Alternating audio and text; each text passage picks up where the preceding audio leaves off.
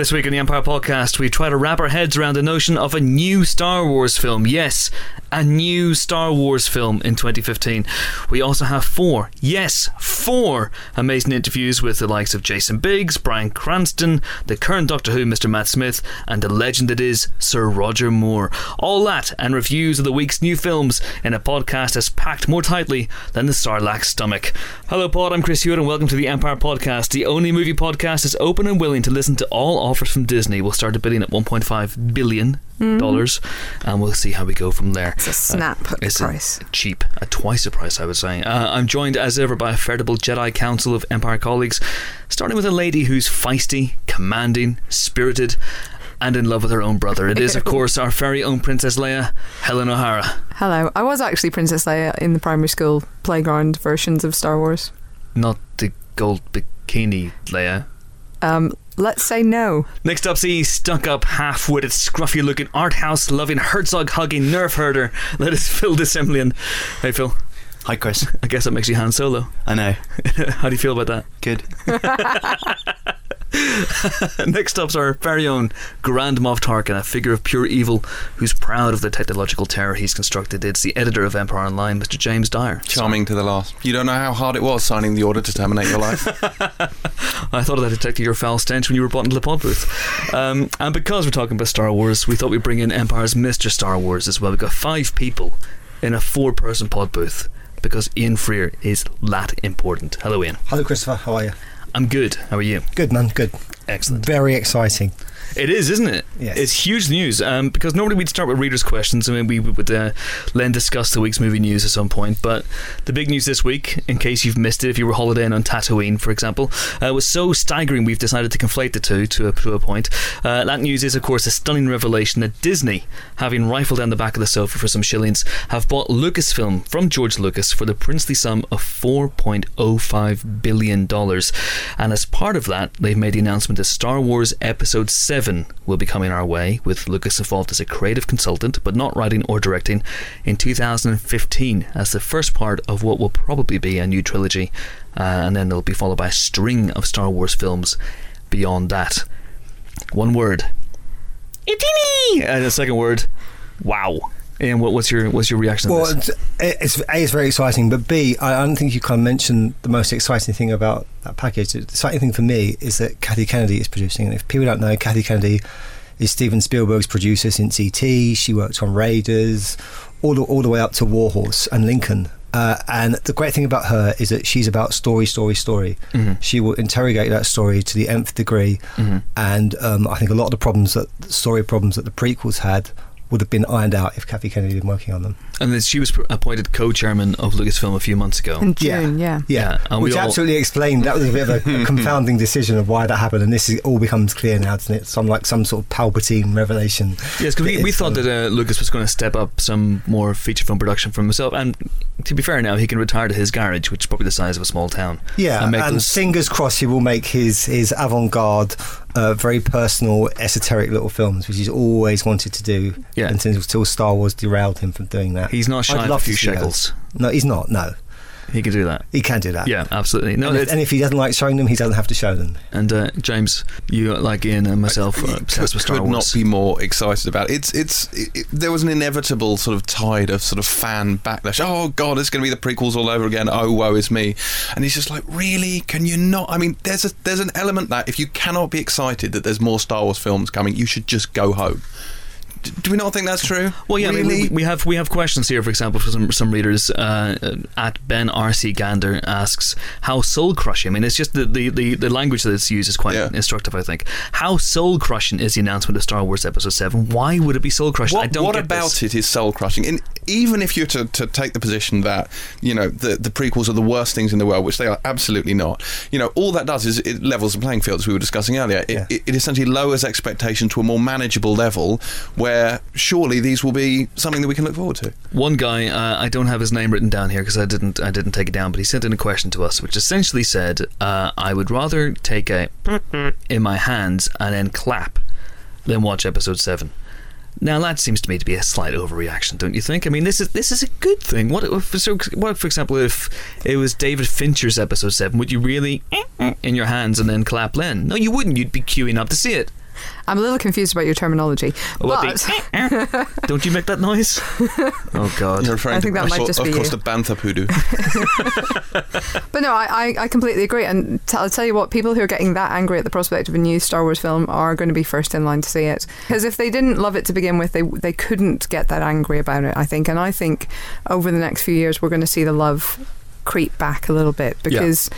You know, yes, all right, fine. The prequels didn't live up to our sky high expectations. We can all agree on that. You know, even if Sith was, I think, the best of the three, even if it had the best moments of the three, it didn't leave us on that lingering high that we hoped for and that we had after the original trilogy. I get it. People were disappointed, but seriously, get over it and give give this thing a chance because we loved the first ones. The fact that we didn't love the second ones as much doesn't mean it's blighted for all eternity and Absolutely. impossible to do well again. And also the uh, Lucas, for example, who's been cast in many quarters as the great Satan of Star Wars, despite the fact he was a man who made it great in the first place, which is uh, an interesting line of thinking. Is not involved in this. He won't be writing it and directing it, and a lot of people lay the blame with the, for the prequels at his door. So therefore, it's a good thing as long as you get the writers and directors right. Surely. Yeah, there's a very funny thing. There's an interview with Kathy Kennedy and George Lucas online yesterday, and, and George was saying that he's be- become a fan again. He's really looking forward to being a fan. And Kathy Kennedy was saying, "Yeah, you can go online and slag it all off again." It's, it's- it's a, good line. Let's set up a blog and tell us what we're getting wrong, please, yeah, George. Yeah, absolutely. From a purely sort of like non-selfish point of view, I love the idea that there are kids now who are living in a world where Star Wars films are coming. Do you know what I mean? Because this this is such a defining part of my childhood. Is l- looking forward to Star Wars, Star Wars. The films coming. This is amazing. And I think you know, e- and kids had it with the prequels as well, but. We were living, were living in a post Star Wars world because the Clone Wars really don't do it on their own. And I love the idea, you know, as a parent, that my kids will be able to go and see Star Wars films, and so mm. it's amazing. I also think, you know, with, with the Disney thing, um, if you're a Disney nerd like me, uh, Princess Leia has become a Disney princess. it's, it's very exciting. That's very good. Um, but I think when we, if what we've seen from Disney with Pixar and Marvel is that they will leave well enough alone. They're not going to start Yeah. giving everybody a small fawn to be their best friend, or you know, hummingbirds around their heads uh, I thought singing the mouse songs robot is getting ears. well, that I. I wouldn't rely. But you know, I, I think they can more or less be trusted. And I also think right now with, with the prequels, George Lucas did it himself essentially. Right now, he's not going to do that. We know that. We also know that every single filmmaker in Hollywood pretty much grew up on these films. Every single filmmaker in Hollywood was inspired by these films. Yeah, Who not going to want to do it? There's going to be a line round the block. Who isn't going to take that meeting? And the thing with Disney as well is that uh, Lucas kept the budgets of the three prequels down to a very manageable level for him because, after all, it was it was his own cash. Um, and I, I get the sense that Disney wouldn't be afraid of a two hundred million dollar budget for a Star Wars film. Uh, No, no, absolutely. I think they've got their director now. you think they have? Oh, do you? Yeah, I do. Yeah, I don't know who. Who is he? I, I don't know. I don't know. But I just think that they're they're so savvy. That Kathy Kennedy is so savvy that that they've got screenwriters, haven't they? They've talked about they've got a couple of screenwriters Well, it- working on it. This is interesting because the You're the, probably the, the treatment is uh, going off what George said in the uh, in the video. He says I've written treatments for Mm. seven, eight, nine, and a bunch of other films beyond that. So I, but we'll speculate about it in a, in a second. But so are these are these his own treatments? And do they have a script? Well, I thought that, that Kathy Kennedy talked about the, the, the, the exciting part now because they're working with writers. Right. Mm. So I think they've I, yeah, got she says writers. she yeah. says we're kicking about ideas. Let's be honest. I think they've got their premise. It's just a case of ironing out who's going to write it, how's it going to be written. I 2015. think they know exactly what they're 2015. Presumably, usually May is a is a date for Star Wars. Isn't yeah, it? May So twenty fifth. May 25th. The real Star Wars 2015. Day. When's Avengers 2 coming out? Oh, that's going to be a that's going to be a hell of a showdown, isn't it? Uh, of course, they're both Disney, so one of those might well move. You, well, I don't know. We'll see how, how, see how Yeah, I'm Team go. Star Wars. I'm saying now. Yeah, I'm- me too. yeah. Um, I'm not going to uh, make that call. I, I'm I going to can't enjoy make that call. I can't. You're asking me to put my you know one half of my childhood against the other half. Yeah, I will. I will not do that. Um, 2015. So starts filming next year, probably late next year. You would say Mid, middle of next year, I'd say. middle of next year in order to get all the special effects done, Yeah. or at the very latest, early 2014. Yeah. So you need to have a script done. Yeah. So I, uh, do you think we're going to talk about this in a second? Take some more readers' questions, but Spielberg. Spielberg. I, I mean, Spielberg starts Robopocalypse in March, so that takes him out for for a year, I guess. Um, so there's some crackpot theories going around that that Robopocalypse is some sort of cover story for the Star It's the Wars new Blue Harvest. which which uh, which would be so exciting if that's true. Uh, I I think I think that's unfair a little bit to the, the author of Robopocalypse, isn't it? it is, yes, yes. Daniel Wilson was, Yeah. yeah. But um, so no, I think you know, I, I interviewed Spielberg once. He told me he'd love to direct a Star Wars film, and he was going to direct a Star Wars film, and, and George he had a big row with George about it. So if that happens. I'll just I'll just die a happy man if, if Steven Spielberg directs a Star Wars movie. That's just that's the end of it. Well, there's one every three years uh, if Disney are to be believed, so he may still get his chance. there you go. Okay, so let's take some readers' questions then. So this is from at uh, Keeler Kai. Uh, he says, uh, or she, sorry, uh, what went through your mind when you first heard of Disney taking over Lucasfilm? The very first reaction. I was very excited. I thought that Disney have proved they can do uh, handle fan expectation and turning around the Marvel properties. So why wouldn't they do such a good job with Star Wars? I didn't really like the last three films. I think he come with a lot, a lot of people, and so I'm trying to reconcile what this one's going to look like, what the aesthetic of the film's going to be. I love the kind of slightly grimy sort of run-in feel to the first three Star Wars films, and I would Mhm. love to see that them looking a little bit like that again. It's really hard to conceptualize until we know who's going to be directing them. Yep. But I hope they're not as much of a sort of galaxy of CGI as as as the Lucas ones. I'm so excited and just can't wait to find out a bit more about what direction it's going to go and who's going to be writing it. Fantastic. James. the first thing that went through my head was something along the lines of "Oh my god!"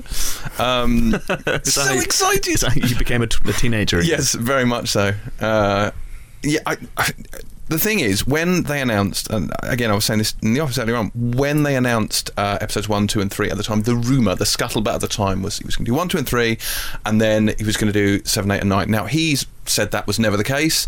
The internet kind of wasn't around back Well, then. this is a very old rumor. He was talking about Yeah. episode 7, 8, and Yeah, 9 yeah, back around the time of Empire. And and and I, you know, that's what I expected. And then it was, oh no, it's just going to be one, two, and three. But I've even now, I've been waiting for the other shoe to drop. Do you know what I mean? It's I want to know what happens afterwards because I've read loads of the expanded universe stuff, and played loads of the games, whatnot. But it's not the same. Do you know what I mean? It's not. It doesn't feel canonical. well, Lucas has never really considered it No. canon. No. They, So I mean, they have I- a lot I- of time for it. Obviously, 'cause they make a lot of money Yeah. off it. But um, but But- no, you're right. It's not considered canonical. The only thing that, that is is, is really Clone Wars. I see it? a lot of people saying, for example, oh, it should be Admiral Thrawn and all that sort of stuff. And I just no. think that. yeah, no, should- I no, I, I do disagree. I think I don't think they'll pick up any expanded universe stuff. And But- there's a lot to be said for Timothy Zahn's trilogy. yeah, to be I, I think that might give a clue in that you know that's a uh, it's Han and Leia's children, and Yeah. I think they might take it young. Yeah. yeah, That would seem a thing where you have young teens. Yeah. but I think that that, I that would seem to be a definitely wouldn't rule out the appearance of expanded universe characters. Someone like probably not Thrawn because he's too major, but someone like Mara Jade who's very popular. Uh, I would imagine they'll they'll you know tip a hat to that kind of thing. We'll get back onto this sort of stuff in a, in a little while. Helen, what was your immediate reaction? Same thing. I just thought, well, good. I mean, uh, from honestly, Disney have kind of proved themselves recently for me with with Pixar and with Marvel simply by not messing with what's working and by supporting that which works, but maybe they, they might not have had the, the you know the resources to do on their own. If they do the same kind of thing with with Lucasfilm, I think that's got to be a good thing. And also, it's just a new Star Wars movie. Are you kidding me? Yeah. Why? Who, who Lightsabers. isn't excited about that? Lightsabers. Lightsabers, man. I know. Come on. I know. I We've g- got to give it the benefit of the doubt right now. There's I, no, uh, no other possible reaction. Uh, well, yeah, no, but there is, and sadly, people are. You know, but you know, anyway, uh, I I learned of the news uh, via text from Nick de Semlyen, who texted me last night as I uh, came out of the tube at Finsbury Park tube station and flicked over my, my phone and was like simply said Star Wars Episode uh, Seven, 2015. Lots of exclamation marks, and I went, "Oh my god!" And I went on, uh, I went online, checked it out. Went Disney bought Lucasfilm, this is this is absolutely amazing. And my first thought, honestly, was I, I could not wait to give episode eight five stars in uh, in seven years' time. That's going to be that's to be amazing. Um, moving swiftly on then uh, at Andy underscore six six six. That should have been order sixty six. Uh, asks, I really hope Luke can only be Mark Hamill, Mara Jade, going back to what you said, and Kyle Katarn are in it. Who do you want to see? Now we've kind of talked about the expanded universe a little bit, but there's a more pertinent question floating around the, these new Star Wars movies, which is Luke, Han, Leia, Lando, Chewie. God rest him soul. Yeah. Uh, how do can they possibly be in this movie? Will they recast the characters if they're carrying on just straight from episode six? Will we see Mark Hamill, Harrison Ford, uh, presumably with a dump truck of cash parked outside his house? I'd, I'd be interested in what Carrie Ian Fisher. says. I, I certainly there's a there's a place I think for for the older characters passing the baton. Certainly in Episode Seven, personally would like you know I I'd like to see it. I, I certainly would have no problem with you know an older Han Solo being in there, an older Mark Hamill, you know even Carrie Fisher, just to pass the baton on to to the next uh, generation of characters. Whether they would or not, it's hard to. I think it would ground it in the Star Wars universe quite nicely, perhaps. Yeah. Um, to be honest, I'm more interested in what they're going to do with the with the sort of setup because it's it's it's the sort of we're in a post Empire universe if we're actually following on from Jedi, aren't we?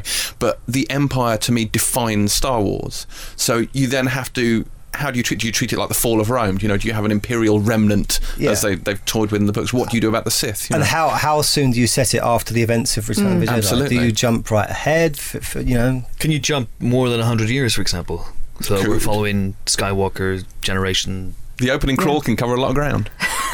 It can. I, I think I think it's really important not to recast Han Solo. That's my one Yeah, I agree. Well, very any strong feeling on this. Don't yeah, recast yeah. anyone. Actually, yeah. it- To, to be fair, but particularly Han Solo for me is the one you just don't touch. There's there are some characters.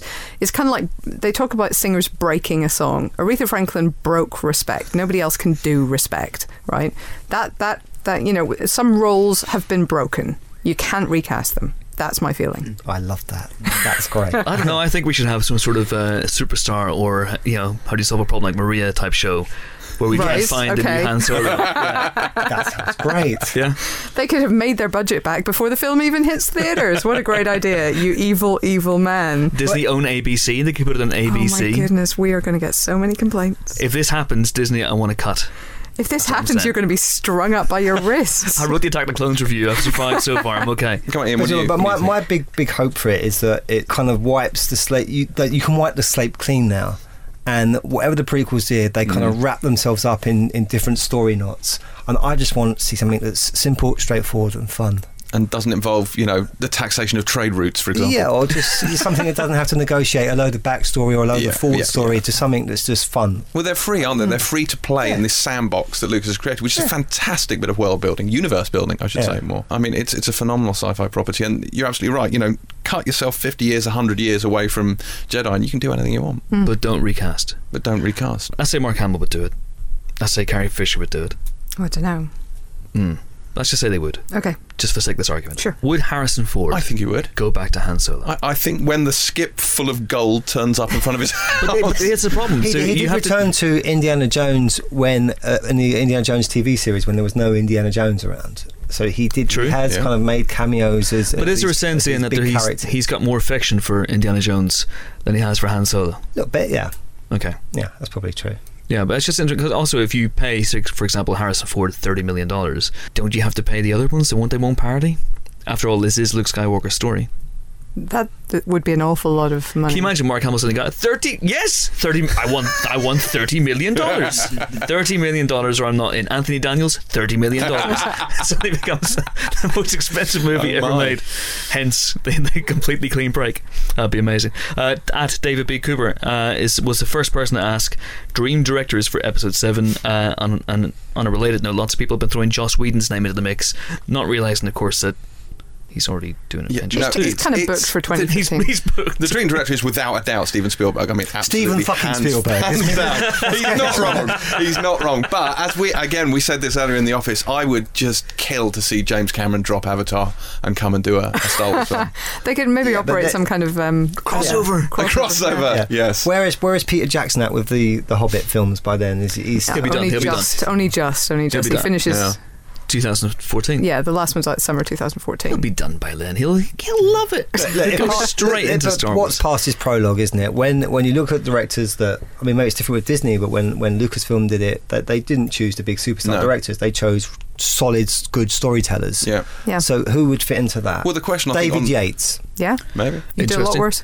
Uh, I think a dark horse could be Matthew Vaughn, who recently dropped out of X Men Days of Mm. Future Past, is a massive Star Wars fan, has a style that can translate to a number of genres, as we've seen already. He's very malleable as a director, and uh, I think he's he's bold and brash enough to uh, take it on because that's face that's face it the director who uh, as as much maligned as the prequels are the director who follows George Lucas's footsteps has to have balls the size of the Millennium Falcon Yeah, and um, Art House Phil was saying to me it should be Werner Herzog. I actually wrote down Wong Kar Wai. I think only, only he has the sort of artistic vision, aesthetically, I was talking about earlier. Slower, less intense would be Yeah, would be his direction. just let the camera roll. Just let it happen. Um, When it or says, like- Terren- Well- Terrence Malick's back in business. um, I don't know, or Drew Goddard or Josh Trank, one of those new up and coming. Yeah. I think Duncan Jones is a good shout. I've seen that Duncan his name Jones. bandied around a lot. I can see Um, I can see a c- Brad Bird happening. I have to say that. I That's a think good that's shout. been mentioned a lot online. I know, but um, you know, he's he's shown he can handle a franchise with Mission Impossible. He can he can certainly handle the effect as well as the live action stuff, and he's a heck of a storyteller. Watch what happens when you mention Andrew Stanton's name. Don't go there. See? Just don't. It's go like a there. Pavlov's okay dog effect. It's like Do you not. press a- What's wrong But with I, Andrew I Stanton? don't think I'm going to. I'm going to disagree with James. I, I I understand people didn't really like John Carter. Oh, I wonder why. Mimmy, mimmy. It's But- it's good. John Carter is good. And It It's is. not- in a world where there's no other film in the world. It's Ah. definitely good. Okay, The thing is, he's a great director, and, and, and from an animated point of view, I've got a lot of time for him. That said, he has not proven himself as a live action director, and frankly, I do not want him to try and do that with Star Wars. Thanks very much. And who, who are kind of Disney in-house directors? It's Favreau. It's Jon Favreau, isn't it? He's- Jon Favreau's now in house. And who else is a kind of you'd say is a Disney director? Gore Verbinski Go for oh, now that's good. Mm. could happen. I like that one. Gore Verbinski. Yeah, I like him because again, he's he's someone who who doesn't really hugely stamp his personality. Tim Burton. I Is- thought- I- is- I- Tim, Tim Burton's in house at yeah, Disney. but I, I think Verbinski has a kind of quirky sensibility that that isn't as straight arrow as Star Wars is. Mm. I think you look at especially the third Pirates movie, Uh. which is a bit me- there's mental aspects to that film. Yeah. N- not in a good way, though. No, well, whatever. well, he, But- he took but a it's- gamble. He took a gamble. Yeah, and John- some some of his non non pirate stuff, kind of um, uh, Rango, is kind of That's a bit really mental. out I there. think that's fair. He's That's a bit very out, out there. there. How is working for Kathleen Kennedy different from a Jerry Bruckheimer type production? I think when you look at a Jerry Bruckheimer film, it's clearly a Jerry Bruckheimer film. I think Kathy Kennedy's sensibilities will, will adapt more to different kind of Mm. things, and, and she'll bring what what is absolutely right for that story. So I think I don't think she has that kind of stamp that Bruckheimer has. She's Nick- more about the material. Nick today uh, tweeted that he would really like to see Edgar Wright do Star Wars, and I, that's, of course, ignoring the fact that Edgar is committed now to Ant Man, also out for 2015. So I don't think he's he's in the running.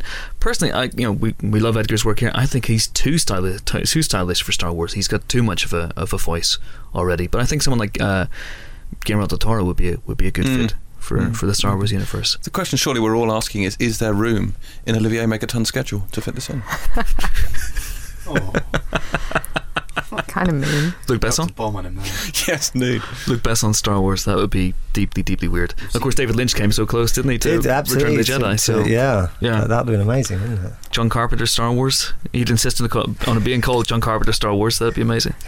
What else does this mean for Disney? Can we see Jar Jar and Goofy partnering up for some form of adventure? Or, a Pixar Star Wars. or I mean, you Ooh, can see that the droids. merchandising is a factor as well in all of this. The toys and Yeah, th- there's already talk that Pluto is a Gungan, isn't there? There's, always that, there's all that going around. We've But, never I mean, quite but- understood Pluto, so but yeah. it always it, it's kind of sort of stretching beyond the films, isn't it? It's about live experiences, it's about theme Mm. park rides, and and Star Wars and Luke, Lucasfilm and Disney have had that tie up for years. Those those kind of sort of cross pollination things. I mean, I think this is why I mean, four billion, you know, almost feels like a bit of an undervaluation in that sense because the toys and everything, the ancillary rights are are pretty potentially huge in this case. Presumably, Um, Lucas still gets a cut of that stuff. He wouldn't have just signed it all away. I, I assume I have no idea. I, I don't haven't know the the details. print. We haven't. I haven't read the contract. I'll be honest. But it um, they didn't consult you in your in your barrister capacity. Yes, funnily enough, uh, they did not consult the person who's eight years out of law, never really focused on contracts. Um, What? Weird, I know, right? It's hard to imagine. In a different jurisdiction, but no, it it you know that's that's a huge huge part of of how Lucasfilm has always made money, and indeed how Disney makes money. You know, Cars is by the standard of merchandising the most successful Pixar film by a country mile. Um, so you know, to an extent, if as long as the film's okay, they'll still Mm. probably sell toys and do all right on the back of it. And I Well, think see, if, if you're about eight years old, Clone Wars is one of the coolest things in the world Absolutely. as well. So It's like, it's uh, it's actually really good. yeah. I've heard. I haven't. It's I haven't got actually into really it. I should. I should get So into that. I, I I read today as well that uh, last year there was something like five hundred million dollars worth of Star Wars merchandise flogged Mhm. around the world, despite the fact there isn't a movie out and there hasn't It's been one just, since I two find thousand it astonishing. You go to any toy shop, there's Star Wars Lego, Star Wars this, Star Wars this. There's tons of it. And as you say, we're kind of we're in a weird sort of post Star Wars Hmm. era in terms of films, but the merchandising just goes on and on and on. I just going back to the first question of like how you react to it. I think James made a good point. I mean, you've got a baby daughter now, so you're probably seeing things from you know. Maybe a little bit from her eyes. Like she's going to grow up with these films in a way. People always talk about having their childhood sort of misabused or whatever by these, re, you know, the, the I know what you mean. I- I- but I think you know it's not our childhood anymore, is it? There's a whole bunch Actually- of kids growing up. There are teenagers who are going to see this for the first time. They're going to play with the toys like we did. Actually, all, all it does is complicate matters. My, my sort of my mind is just obsessed with how at what age do you introduce Star Wars and how do you introduce it and in now, what order? immediately now, have it on in the background Yes, constantly. but it's like, do you do it? You can't show the prequels first because otherwise you lose the drama at the end of Empire. So what do you do? Do you start with the? Do you start with Episode Four and then go back? But then you get the you get to the end of it. What the hell is Sebastian Shaw? Who is he? Do you know what I mean? It, it ties it up. Do you go with the? Do you go with the the, the, the original cuts? Do you go with the special editions? Do you go with the blue? There's, the options are endless. There are whole, you know, treaties to be had on this, and now we're throwing new films into the mix. So I'm going to have to Sebastian go Shaw, and live on the an ashram. guy who played Anakin at the end of. Not the Yeah. mutants. Not the mutant from No, right. X Men. No, Okay. no, not Sebastian Shaw. The, uh, the was it the Black King? Yeah, I thought you'd, you'd, No. you'd blundered into another franchise No, for a second. no, okay. I mean the former Anakin before. No, it's true. But it's true though, because um, um, I think we talked about this in our Phantom Menace uh, discussion on the Oh, podcast a few months ago. When I actually, th- I think I said, I'm not sure if it made the podcast or not, but I said that I, I, I, I really wanted one day to wake up and hear news of an episode seven, eight, nine, despite the fact that I still had a, that, that reaction to the Phantom Menace scene again this year, uh, where we didn't enjoy it as much second time, around. and we were apologists, James, you and I. We were. Um, we were culpable, Yeah.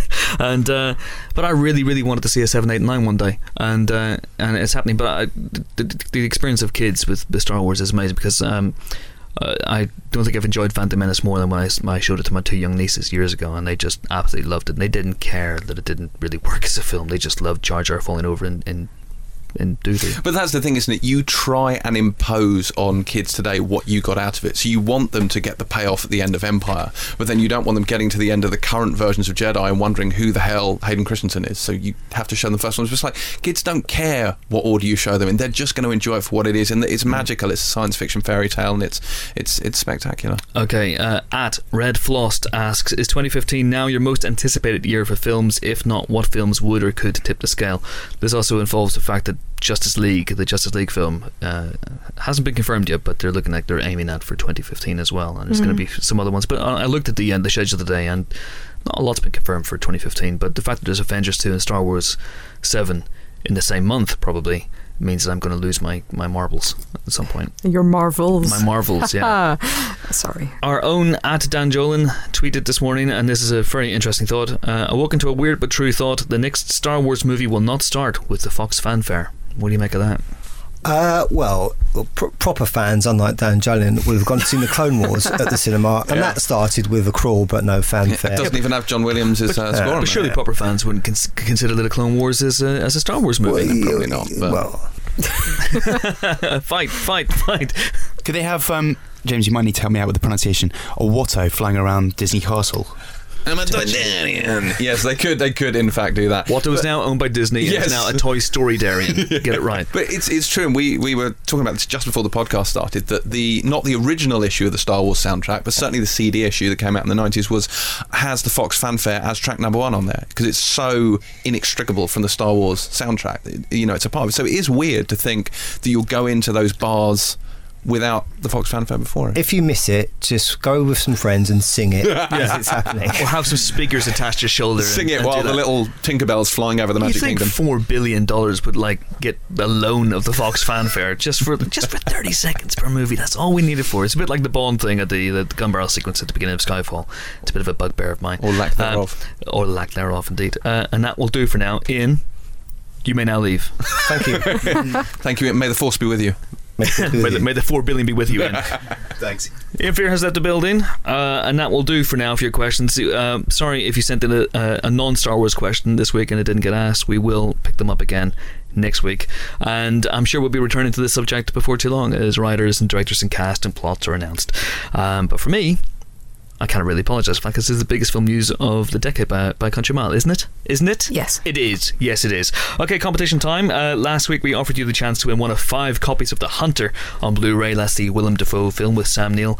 The ridiculously easy question was, which supervillain does Willem Dafoe play in Spidery Man? The answer was, of course, the Green Goblin. Congratulations to the five winners who are Daniel Gaze, Ben White, Carl Wallace, Claire Hughes King, and Bradley Marsden. Congratulations, all. Uh, this week's competition will afford three listeners the chance to win the complete Father Ted box set. That's all three series of Father Ted, plus the Brilliant Christmas special. To stand a chance of winning that, uh, answer this week's ridiculously easy question, which is Who played Ted? Who played Father Ted? Okay, there you go. Uh, entries to podcast at empireonline.com with your name and your postal address, please. And of course, if you want to get in touch with us, you can use that same address to send in your questions, or you can Twitter us at Twitter. We're at Empire Magazine, and you can use the hashtag Empire Podcast. And what else is there? There's Facebook, isn't there? Facebook. Facebook also, You can send Empire us Magazine. Facebook questions. Empire Magazine. Thank you very much indeed. Okay, coming up after this, uh, a brace of interviews, a brief chat with a Bond, and a longer chat with a notorious pie shagging pervert as we welcome Sir Roger Moore and Jason Biggs into the pod booth. Phil just pointed at himself when he heard the words pie shagging pervert. It's not you, Phil. Okay. Good. Just to clarify. Jingle time.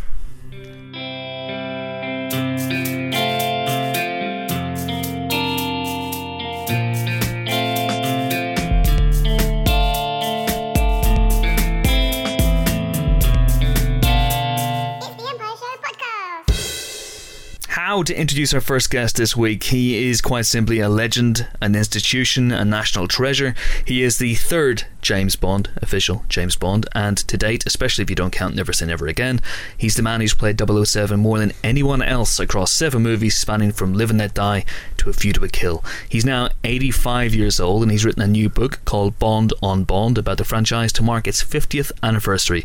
The name is Moore, Sir Roger Moore, and he popped in recently to talk to me, Nick de Semlyen, and Neil Alcock. I'm a, I'm a big fan of um, the comedy character Alan Partridge, and I was Oh, yeah. pleased to read that you have seen the episode in which. Uh, Yeah, I did. My father uh, said to me, and he said, "You know, I'm very disappointed in you, son." I said, "What's that?" He said, "You were supposed to be on television last night." He said, you never showed up."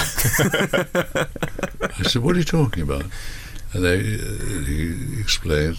I, asked my uh, then secretary, and uh, she told me what the, the episode was about, and then eventually I saw it. You know, I said, Dad, Dad, it was uh, that was the joke that that I'm not showing you. It's very bad, very bad. You should, shouldn't do that sort of thing. and there's a later episode um, in which he sort of acts out the opening sequence from Spy Who Loved Me, the same character. Oh, yeah, I so there's this real that. affection for, for you in that. You- I, I think he's very, very funny. Good stuff. And uh, on that show, on Alan Partridge, Rob Brydon does your voice. Uh, uh, uh, the, the, there's a there's a point where Roger uh, calls Alan, Oh yes, and it's. Rob Brydon who does Oh, who, who impersonates Yeah, you. he did, did my vo- voice in uh, a film they made together. Cock and Bull story, yeah, Yeah. yeah, it's fantastic. Uh, what was your? Uh, how do you rate Rob Brydon's Roger Moore? makes me sound better than I am. I, I think, uh, you know, people say, do you mind, uh, st- uh, what was it, strict image? Spitting image, spitting image, yes. image. Uh, no, I, the more Mickey they take out of you, the more flattered you are. you know, politicians would beg to be sent up on it, made them famous. I remember your puppet on that had a an arched eyebrow. Yeah, Yeah, it was about here, but it was it was, it was up here somewhere. Yeah, that was my fault. I, I was asked once in an interview about my acting ability, and I said, "Yeah, uh, there's three expressions: left eyebrow up, right eyebrow up, and both of them up together." and it stuck with me. You know. My agent would say, "You must, you must stop saying these terrible things yourself." Uh, You've, you've been doing it here as well. I mean, you talk about um, how you were only allowed to act In the Man Who Haunted Himself. Oh. But did you not feel you got to act as Bond? I mean, you said you played yourself, but there were, for your eyes only, there are moments in that oh, that are you quite. look brave. Yes, you look Yeah. brave, and Yeah. you look adoringly at people. you try not to blink, firing guns. yeah, that's all acting. That was just a brief blast of Roger for the full thing, discussing Bond, the man who haunted himself, his Christmas recipes, and much, much more. Check out our Roger Moore special, which should be up now, along with this podcast. Also, while we're on the subject of specials, we've gone nuts this week. Our Skyfall spoiler special is currently available, and our Breaking Bad special, featuring an interview with Walter White himself, Mr. Bryan Cranston, will also be up next week. Frankly, we're flooding the market with product. It's a risky business strategy. It's Chris. a risky strategy. All of but these free podcasts. I'm hoping Disney will take notice. Aha! They're coming in. The price has now gone up two billion. Two billion. See if they if they'd acted at the They beginning of the podcast. They would have saved themselves five hundred million dollars. Uh, okay, another interview now. Jason Biggs is best known as the star of the American Pie franchise, and he's the guy who did an unspeakable thing to that poor pie back in 1999. He returned as Jim this year in American Reunion, flashing his bits, no less, and now he's starring in Stephen Gyllenhaal's political dramedy Grassroots, which is out next week. Jason came in to have a freewheeling chat with myself and Phil about politics, genitals, and Andre Villas-Boas. Here are the highlights. Uh, we're delighted to be joined in the pub with by Mr. Jason Biggs, star of the upcoming Grassroots, a, a political comedy drama, which is a, a bit of a departure, is it, or, or do you do you see it that way? Uh, no, I, I definitely see it that way. Um, it's uh, it's you know I had to. It's a lot more subtle uh, than what I'm I'm used to. To, to doing in terms of my performance, you know, I had Mm. to, uh, you know, it's funny because the, Stephen Gyllenhaal, the director, will describe this movie as a comedy, which I, I don't disagree that it has comedic elements for sure, and that Yeah. it's it has some light moments. I, however, would describe this movie as a drama with comedic elements. He would describe it as a comedy with dramatic elements. Um, You always cite the Marx Brothers as a big. You're a massive it- Marx Brothers fan. So like, huge Marx Brothers fan, and th- th- those guys, you know, um, subtlety was not their forte, to say the least. So, Steve is like, Jason, can you put your trousers back on? Yeah, exactly. Okay, all right, Jason, Biggs, Biggs, Biggs. We do uh, nope, nope, no room for your penis in this shot. We don't. Please put your dick away. Is Can that something you try and do in every film now, just to try and get it Well, now there? that I've Yeah, now like that I've sort of yeah now that I've sort of popped my penis virginity, if you will, sort of shown it in the one movie, I figure you know what, why the hell not? And also, not only that, but having shown it to the world, the world now wants it a lot, and you know it's sort of like a crack cocaine. You know, it's Yeah, sort of like you know you you feed a kid some cocaine and. They're gonna, you know, they're gonna want that into adulthood. You know, you know, you feed a kid my. Let's that's that's probably yeah. yeah. uh, let's move on from there. It's an interesting analogy.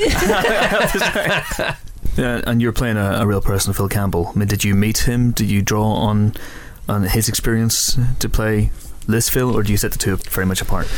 You know, I um. I met him, but not until uh, a couple weeks into filming. It was interesting. I, you know, it, Stephen, of course, knew Phil for a little while and was very close with the source material, which is this the book that Phil Yeah. wrote. Um, but but Stephen was very clear from the beginning that uh, that you know that we were not out to do any sort of impersonation. That there was not. I mean, and by the way, who, who, no one knows who Phil Campbell is. It's li- not like it's not like people are going to watch this movie and be like, ah, Biggs did a horrible Phil Campbell. That's the shittiest Phil Campbell I've ever seen. That's terrible. I don't believe it for a second. I mean, there was no. Com- it doesn't matter, right? And you know, he was he was pretty clear from the beginning. Like, eh, you know, we we have we want to capture the spirit of Phil and the book and his story and his energy and all this stuff, but. I- I want to create a real thing with you that's organic, and and if it ends up being more you than Phil in the end, or whatever, it doesn't matter. We're going to create a character, and we're going to use what we can from Phil. And if it ends up looking like Phil and feeling like Phil, great. If it ends up looking like someone else, then then whatever. Um, and so that was actually great knowing from the beginning, and and so that was good because then I didn't have to read the fucking book. You know? I was like, oh, thank God, because the book looks shitty. I was like, fuck this, I'm not reading it. How many pages is it? Uh, too many, too many. There were no pictures. There were not a single picture in the book. Honestly, what's what's up with that? I don't understand. I don't understand. Not a pop up at least. No, no pop-ups. Unbelievable. So, um, so anyway, so yeah, but anyway, so he came to uh, he came to set. I didn't meet him until about two weeks into filming, and this is really interesting. He came to set and he saw me do a scene, and afterwards he came up to me and he was like, "Man, I gotta say, like, you know, you've you've really." I, it got me down. Like your mannerisms and your all this, like you know, I'm impressed. And I'm thinking to myself, man, I didn't do shit. I don't know what you're talking about. It's clearly a coincidence or something. But in hindsight, I think you know Stephen's direction and and and and wh- how he wrote the script, incorporating this sort of you know uh, this the spirit of this character and the way he wrote his book sort of dictated a certain rhythm and performance for me and and you know and so what what this guy saw was not entirely unlike you know him. And also seeing we shot in the same locations as the real story took place. I mean we shot in the bars and the coffee shops and the and Seattle. I mean we shot Seattle. So it, it, he came and he saw where you know, we did a scene where that scene actually took place, and so I think that all kind of tripped him out. And he's like, "You nailed it!" so if you could do a partially researched biopic of a famous person, who would it be? Hmm. Partially researched biopic of a person. Who would it be? Has a movie been done about you yet, or no? No, as yet, no. Yeah, it never will be. By the way, I know. Yeah. Um, I Unless, would. of course, you go nuts and start killing us all now. which yeah. yeah. actually. It's been a long week. yeah, you should go postal, bro. The Biggs Killer movie. That would be it. Um, I uh, God, I Well, don't, let's put it another way. You, you know. Well, go ahead. I was going to say, uh, political themes in the film, do they kind of chime with your own politics? Are Yeah, you they pretty do. fired up about the. Because it feels like maybe four or five years ago, America was really like gripped by this thing. And at the Yeah. moment, it feels from a distance like it isn't. There are some Yep. films that are a bit political that have been made about time. Uh, we're talking Beast of the Southern Wild, which feels very much Mhm. current.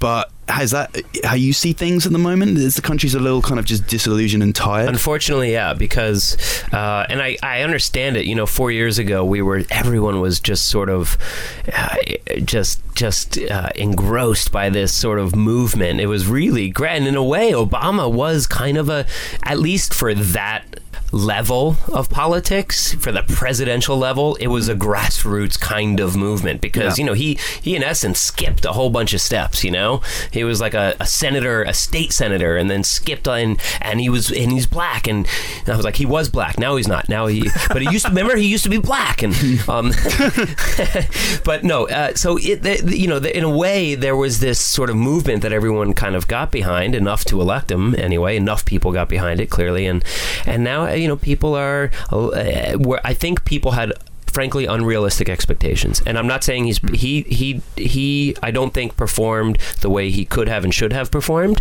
But i also think people have put uh, ridiculously unrealistic expectations on him, and I think he needs another term to do it. Um, my fear moving forward is that you know, I, I think Palin came in at just the right time during the last election to essentially seal the victory for Obama.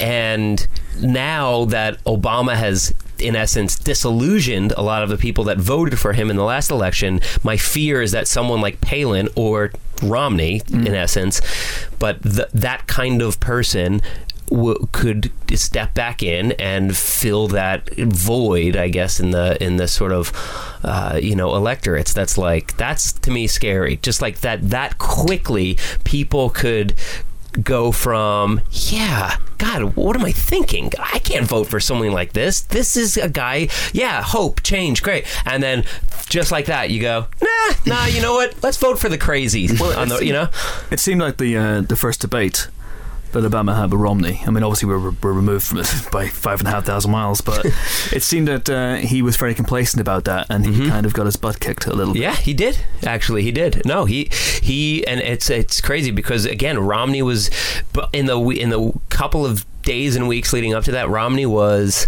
Um, kind of killing himself. he, Obama was just sitting back and he was kind of killing himself, and it almost felt like Obama was waiting. It, it, it was kind of seeing that happen and kind of wanted him to do that in in the debate. So instead of being pro, uh, aggressive and sort of bringing Romney down, he was hoping that Romney would sort of you know bring himself down, and Romney actually did a great job. And yeah, yeah, it's yeah, it's just, it's just a Do you it's think a they should be allowed to punch each other in these debates? Do you think there should be some sort of violence allowed?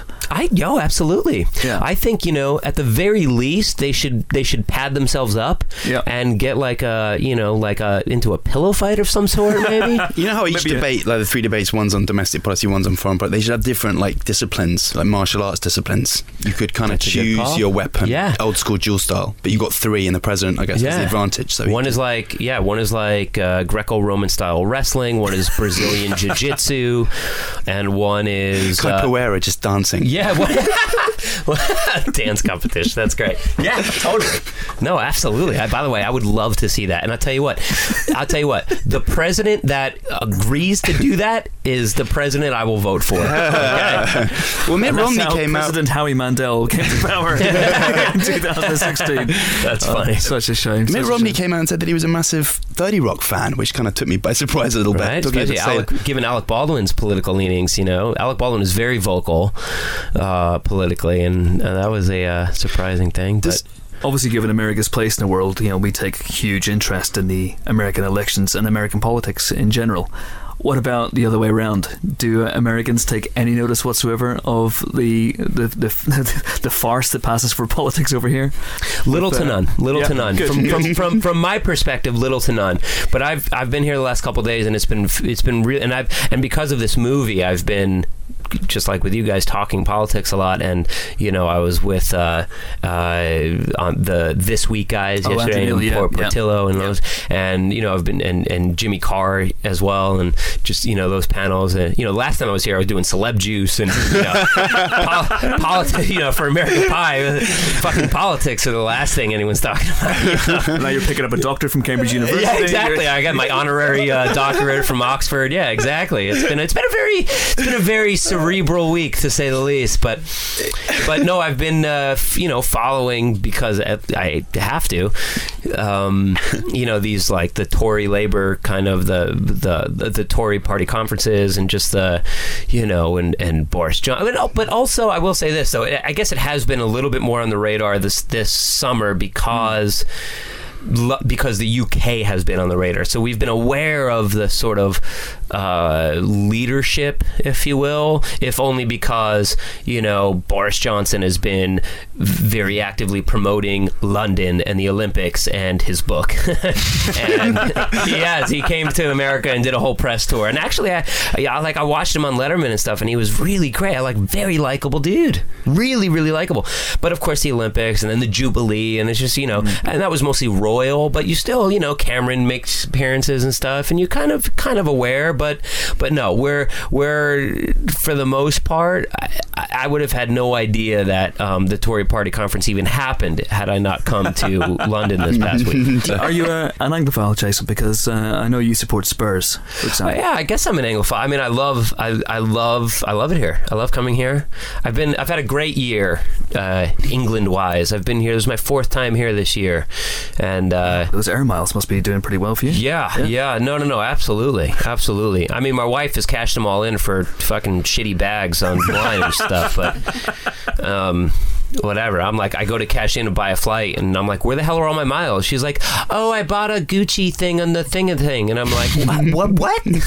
anyway, Well, yeah, as long didn't even know you could, didn't even know you could do that. I didn't know you could do that. Yeah. So no, I love it here, and actually, I have a, a great friend that lives here, um, and uh, and actually, he's part of the reason I'm a Spurs fan. He's a, he grew up a huge Spurs fan, and that and I, my first game was a Spurs game, but but his enthusiasm for the Spurs is what really got me into the Spurs, and but yeah, so it's like when you know when you have friends somewhere, it makes it a whole lot different, of course, you know. So I like when I come here, it's not just okay. I'm I'm sort of confined to the hotel and its surrounds, you know, as most sort of Americans are. You know, it's like oh, okay, should I walk around Soho again? Should do I Boris bike. you know, be- uh, hop on a Boris bike. And, you know, like yesterday I, or day before when I got here, I, uh, um, you know, went out with my buddy. We went out to see his family friends out in Mill Hill. Went to Good Earth. You know, chilled out there and Very just cool. ca- you know, just kind of chill, chilling suburbs and, and stuff. You know, he grew up in Kingston. Garden. You know, I used to go out there. His parents actually moved to L.A. Believe it or not, but his he grew up in Kingston. His parents had a house out there, and I'd go out there in summers, and he had a gar- pool in the garden. We'd hang out there. It's good living.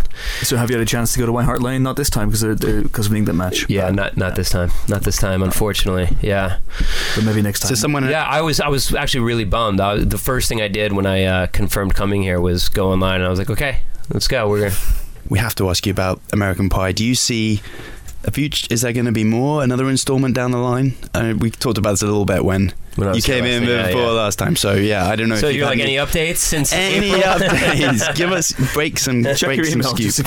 yeah, let me check, let me What check my email real quick. Actually, my manager was calling right when we sat down in the interview. So But seriously, though, you seem to have, be having a lot of fun on screen and off screen together. we have I a don't know if bla- that was we just have a acting. No, no, no. I'd be, I'd be, um, I'd be hard pressed to find a reason to not do it. The only reason. I wouldn't do it is if the script sucked and you know if the creative didn't make sense. I mean, every other reason is there. I work with people I like. Uh, it's got an audience. You know, it, it's a great character to play. I love playing Jim. It's got uh, it, there's the the pluses are immense, but that's my take on it. The problem is you got to convince a bunch of people of that, and uh, this you know there's just a lot of factors. There's a lot of things that have to kind of come together at the right time. The other thing is that you know the creative is getting more and more difficult. You know, the reunion made perfect sense. It was a totally it like that. The reunion idea almost wrote itself. Not to take any credit away from the writers who wrote, a, I think, a brilliant script, but now what do you do? you know, I mean, sure, we could do. There's stuff, but it's like you know, you, you every time you come out with one of these things, and and the, and you you go, you you're like, oh God, please, please, please, audience like it, because it's the moment you come out with one, and the audience is like, oh, it almost it like ruins the whole thing, and you Yeah. kind of want to. We have this little thing where we've now made four of them. That mm-hmm. listen, I think some are better than others. You know, clearly other people think some are better than others, but overall, we've done an okay job, and people don't hate any of them. They they're like, oh, okay, as a franchise, it's it's good. You guys have done four decent movies, so you just the more you do them, the tougher it is to mm. keep that sort of going. It's it's just it's it's it's tricky, but. I don't know. We'll see how the renovation on my house goes, and And of course, the bigger question is, I mean, having exposed the Biggs crown jewels last Now time, what do you wanna what do? Can you do? How can Yeah. you top that? I I guess um I guess I guess I guess I got to put a penis in my mouth or something. I mean, I don't really know what I would do. I've kissed a guy. I've shown my penis. I guess I got to kiss a penis now. I guess that's the move, right? All right. And the, the last question, Jason: Are you prepared in 30 years' time for the inevitable American Pie reboot with you as Jim's dad? You know what? I've, did you quote? This? Are you getting this quote from me? I, I swear I said this. Uh, absolutely. Not only am I prepared, but I came up with that idea. absolutely. I just have to have a uh, eyebrow implant before I uh, start work. Fantastic. It's been a pleasure. Thanks Same very here. much. Thank Thanks you, so guys. Thank you. Thank you. Lovely man. Charming. Oh, I was I was talking about you, Phil. Oh yeah, thank you. Yeah, but uh, Jason Biggs was all right as well, wasn't he? He was all right. He was okay. We liked him. Uh, we, didn't we essentially promise to take him to the Spurs Liverpool game in November 28th? We can't go now. we, can, we can't do it. Yeah, do? we thought we'd been given a box at, at, at White Hart Lane on November 28th, and we said, "Ah, come along and be in our box." And yeah, Well, when now we- Disney buy you, I'm sure they, they probably yeah, got. precisely. The price is now two point five billion dollars. Uh, okay, the week's movie news. It seems we've kind of done it, but other things did happen this week. Uh, Helen, what else happened? Well, probably the, the, the what would be the big news Star had Wars! there not been bigger news. No, the Oh, other one. oh, okay. Um, X Men.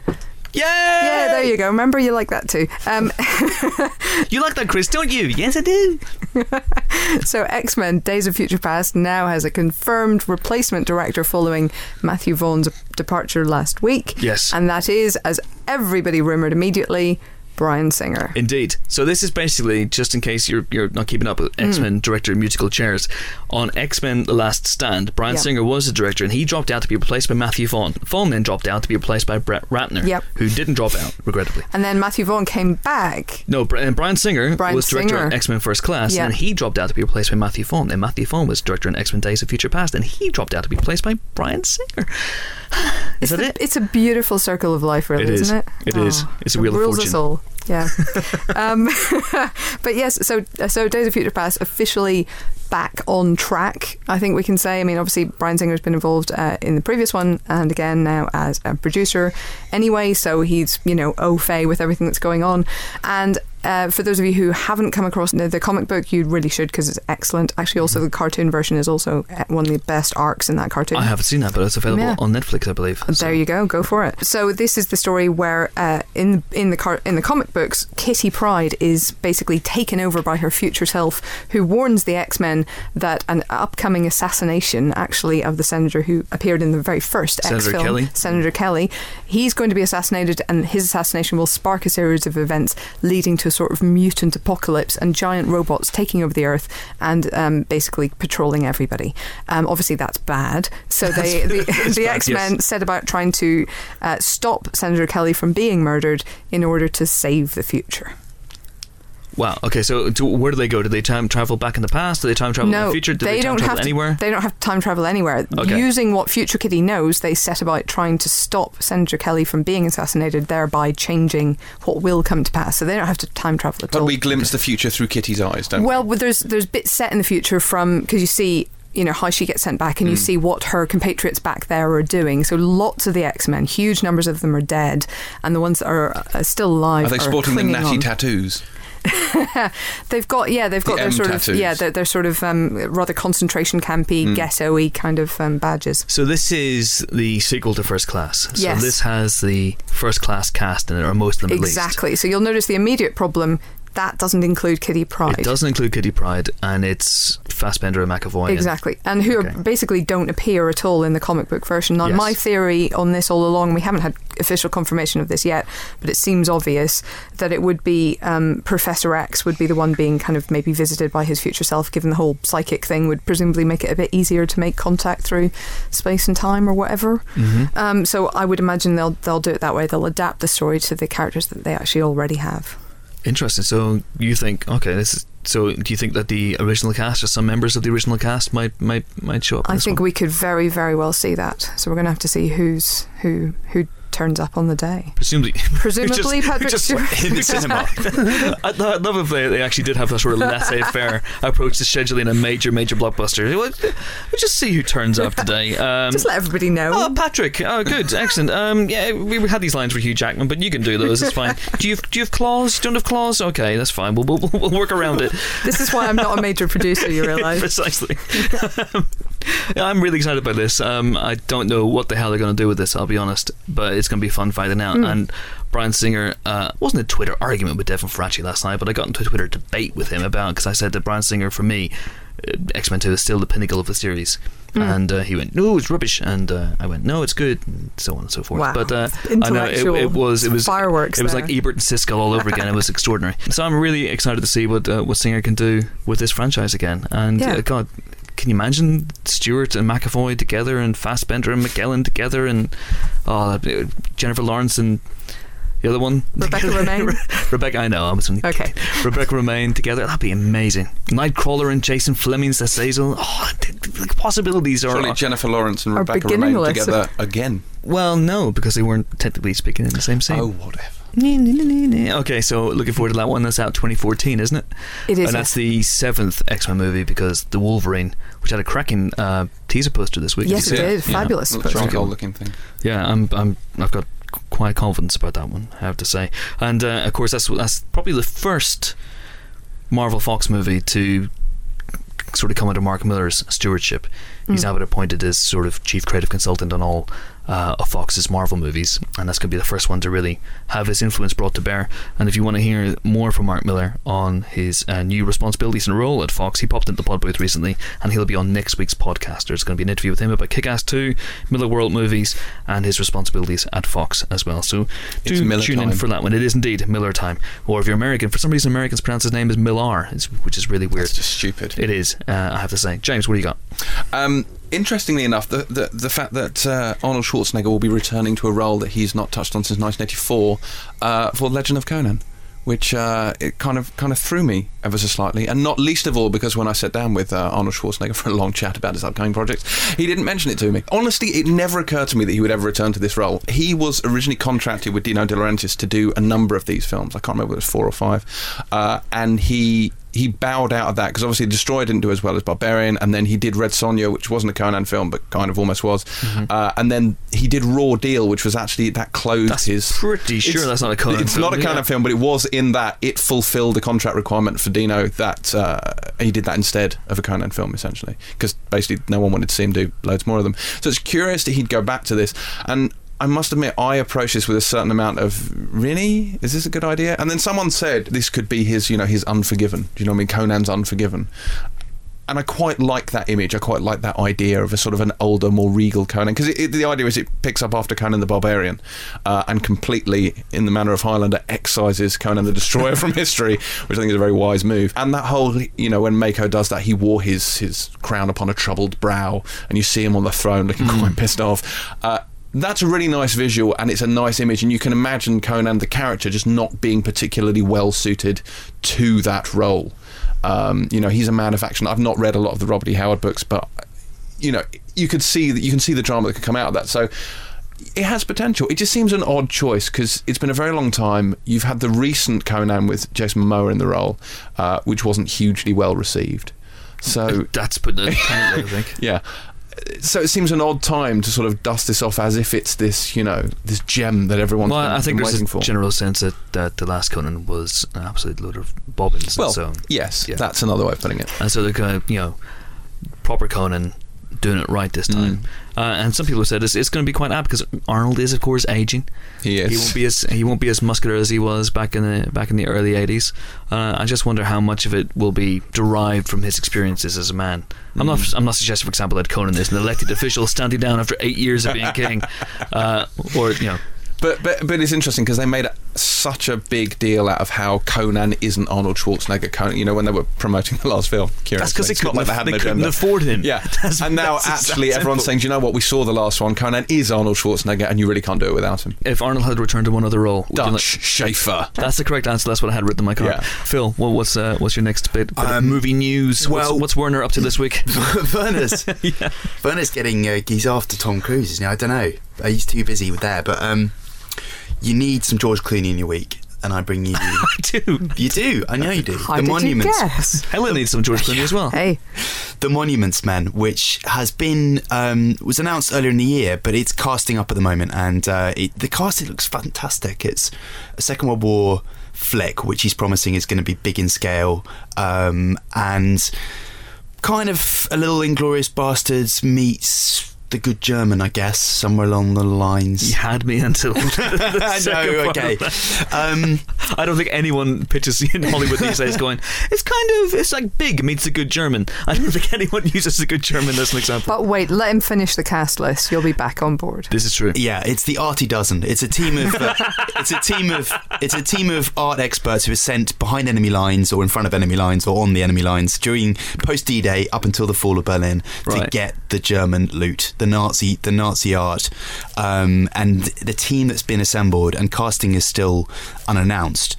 Uh, was augmented by Daniel Craig this week, so 007 will be joining uh, Danny Ocean, Clooney himself, Jean Dujardin, the artist, appropriately, Cate Blanchett. Galadriel. Mm, fresh from showing everybody the finger on the, uh, the new cover of Empire. Chris, we've talked about this. That's the light of Eärendil, the light that ex- endures when all other lights go out. I don't care what she calls it, she's still being bloody rude. It's outrageous. And incidentally, if you want to buy that cover and any of the other four that are widely available, uh, Empire is available now in all newsagents and also for the iPad. Phil, continue. Where were we? You were talking Cate about Galadriel. Blanchett. Behind Enemy Lines with Gene Hackman. the John Moore film. Yes. They're remaking it. I've completely lost my Can someone, thread. can someone reboot Phil? Phil, Phil, you're, you're a Fire history buff, aren't you? Can you? Mm. What is the, the, the historical veracity of this story? Because I, I read a thing on the internet, therefore it, it can't be not true, that the Monuments Men wasn't about protecting art from the Nazis, but rather from the marauding Allies as they sort of blew stuff up Yes. across Europe. Is this in fact the case? Are they twisting history here? You sense there may be a Kelly's Heroes aspect to it, where, Indeed. where there may be, you know, moral shadiness on both sides. Um, I don't know. We don't really know what the story is going to involve. I, I think you're right that, that, that their job was to keep this stuff out of GI hands. You know, a lot of it ended up back in America. Um, a lot of it's still being returned to its rightful owners, like now, right now. A lot of it still hasn't returned to its rightful owners. Um, some of it's probably still stashed. So it's kind of a treasure hunt, I think, is what they're what they're calling it. Is it going to be Three Kings as a satire? I doubt it. I don't know at this point, to be honest. I can't imagine it's going to be a film in which George Clooney and Daniel Craig beat the hell out of GIs who are trying to make off with a sort of Titian. um, but can you know, hope. I don't know. Yeah, I mean, I- I, would hope it's going to be. All, all we know is that it starts on D-Day. It's going to be. It's going to be big. I mean, it's not going to be Saving Private Ryan because that would be quite a gritty opening to a film that's basically kind of a caper. Um, but it goes up to the you think it fall of Berlin. Do you think it is going to be a caper? The way that he was talking about it implied that it was going to be a, a, more of a fun. It was going to be less of a gritty, you know, So Ocean's wartime crime type of deal. Ocean's Elf. In other words. Oh, I see we did that because elf, elf- elf is German for for 11. 11. Yeah, that's very good. Very See? good. See? Yeah. That's And the sequel, Thank Ocean's you for Wolf. explaining it. Yeah, no, no. Well, it's the only thing I remember from German. Uh, lad, and ich habe ein Kugelschreiber, which means I have a pen, which might also come in handy as a line of dialogue. George, if you're listening, if you if you need that, at any point, Bill Murray, because he's also in the cast, isn't he? Bill Murray, Bill John Murray. Goodman, Bob John- Balaban. really? That's Yep. amazing. I know, and I Hugh didn't know about- Bonneville from uh, from the Downton The Lord of, Earl of Grantham. The Earl So of Grantham. amazing. This is this is staggering cast. this is Danny Ocean, hmm James Bond, hmm Peter Venkman, Galadriel, Walter from The Big Lebowski, Lord Grantham from Downton Abbey, and the artist, and a Bob Balaban character together I was one wondering where you were going to go there. How long we've waited. it's amazing. The Artie dozen. It's going to be amazing. I'm excited about this film, I am now. and it's a book as well. Let's not forget it's it's it's based on a book by a guy called Robert Edsel, um, subtitled "Allied Heroes, Nazi Thieves, and the Greatest Treasure Hunt in History," and that may well answer James's That question. sounds politically unbiased. I don't think I don't think this is going to be you know the film that you might sort of suggest. No. in terms of uh, You're saying it won't, won't find its way as a, as a recommended text during history degree courses? possibly not. No. This is great. Uh, But you know, I think I think Clooney does pay deference to his to the historical stuff he's done before. Good night, good luck. Mm. He reunites with Grant Heslov, his writer on that, and the Good German again is a pretty straight kind of. don't keep mentioning I the good German. It's the period. It's not the film. War. It's not the caliber of the film. mention war. You mentioned it once, Phil, and you nearly got Yes. away with If it. you're going to liken it to anything, liken it to s- something people will like. Say it's like a feature length of 'Allo 'Allo. I would be on board with that. Yes. You they would will be be the only searching for the one. fallen Madonna with the big boobies. That's almost certainly the plot of the film. Glorious Heroes. How about that? That would be amazing. Kelly's Bastards. It's good to see Murray and Clooney actually uh, on screen now, is because Bill Murray was actually one of the uh, he was mooted to be the uh, the Vincent Dell character in Ocean's Eleven all those years ago. I don't know whether he actually signed on the dotted line. Being Bill Murray, they probably could get hold of him. So that other fella He didn't have a Eddie, pen. Eddie Jemison. Uh, okay, is that is that it? Any other movie news? Something else we should probably mention in passing is John Logan signing up to write the new Bond film. Yeah, he's writing Two two, new Bond two new Bond films. films. Exactly. Yeah, which will be a continuing story apparently. Very interesting. And we have coming up some some chat with uh, we have Bondage? We We, have some have Bondage the coming up. We have bondage coming up. We have the outgoing Bond writers Neal Purvis and Robert Wade. They came in for a spoiler-filled chat about Mm. Skyfall, which will be going up next Friday, November 9th. It's hard to keep track of all our specials, but it's going up next Friday, November 9th, uh, which is the US launch date of Skyfall. So once everyone in the world has seen it, you can come here and get the inside scoop from the writers, and it is a fantastic chat. I would say that pushes our price up to three billion, wouldn't you? Has your phone gone? Uh, not yet, but I'm, I'm waiting for the call any second. Mickey Mouse is just waiting. Buy, sell, buy. Time for another brace of interviews now. I think the price has just gone down. Uh, let's start off with a brief excerpt from our interview with Bryan Cranston, the man behind the most compelling character on television, Breaking Bad's Walter White. Cranston was in London recently to talk about Breaking Bad season five, episodes one to eight, which is now available on Netflix, and he was speaking to Dan and myself. Walt's become a very iconic character over the years. I mean, you've got Heisenberg's hat, and we've got his his wife runs his tidy whities. Um, that's my level. That's that's basically what I focus on. Uh, was that your idea? The briefs. No, actually, it was in the script, and I brought it to uh, Vince's attention that I wore tidy whities on Malcolm in the Middle for seven years, and he was he said, "Oh, that's right. I'm sorry. Go ahead and change it." So I said, "Okay, thanks," because I, I didn't think I should, and so I went to the wardrobe call, and I, I had very specific ideas of what I wanted to wear. And you know, I wanted to wear clothes and colors that were like this couch, that were like the wall, that would blend in. I wanted Walt to be invisible. I, I didn't want anything unique about him whatsoever. We took the color out of my hair. We took the color out of my face. I have a ruddy colored Irish face, and we took it out. So just take the color out. I wanted glasses. I wanted that little mustache that was kind of impotent.